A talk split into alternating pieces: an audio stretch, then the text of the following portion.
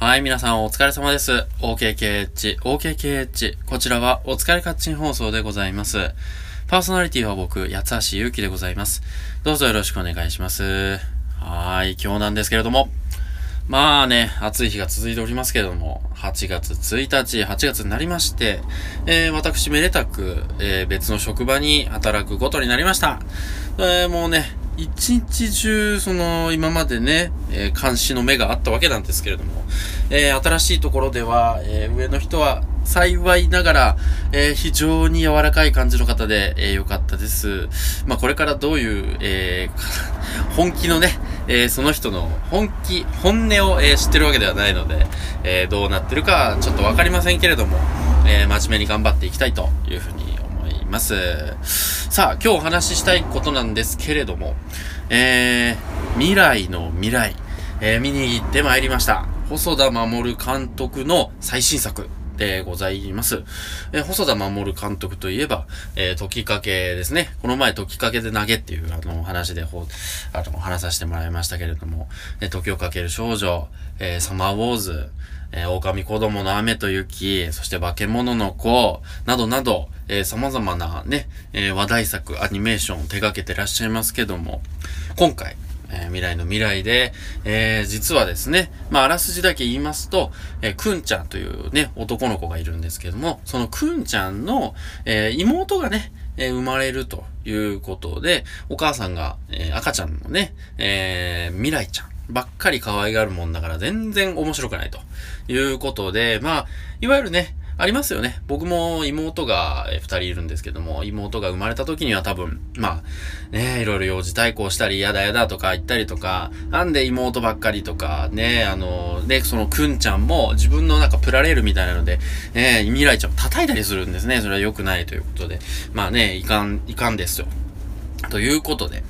で、言ってたら、えー、庭のね、えー、家に、家に庭に木があるんですけども、その木を、えー、中心として、えなぜかこう、くーちゃんの時間軸がいろいろとこう、旅をするわけなんですね。なんか、そこからしてこう、えー、あ、これネタバレになっちゃうのかな？うーんと、まあ庭に木があるっていうところがまずポイントだっていうところを考えていただければというふうに思いますけれども。あのー、ま、未来から、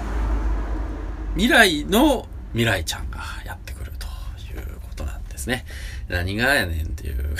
話ですけど、えー、成長して女子高生ぐらいになった女の子。まあ、細田監督の、こう、なんというか、女子高生好きにも困ったものだというふうに思いますけどね。ロリコンじゃないのかな本当にね、困ったもんですね。なぜその伝令で、えー、呼んできたみたいな感じに、まあ、しますけども。はい。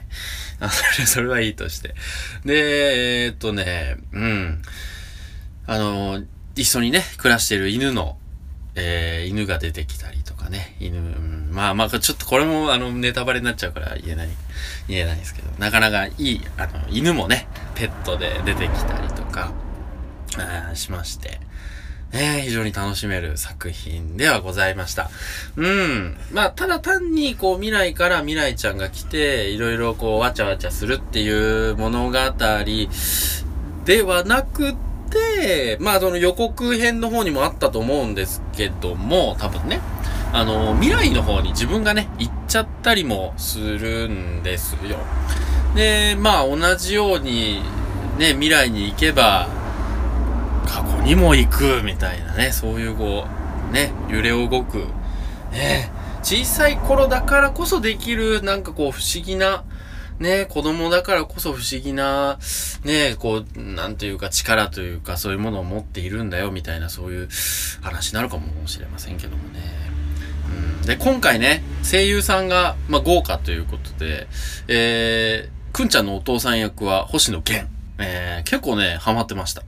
で、えー、くんちゃんのひいおじいちゃんの役は、マシャ、えー、福山雅治ということで、こちらもね、結構ハマってました。なので、僕あのー、声優にね、えー、役者さんとか歌手さんとか当てるのはどうかと思ってましたけども、それに関しては、えー、非常に良かったと思います。二人ともグッジョブでございました。ね。ということで、未来は、未来の未来のお話でした。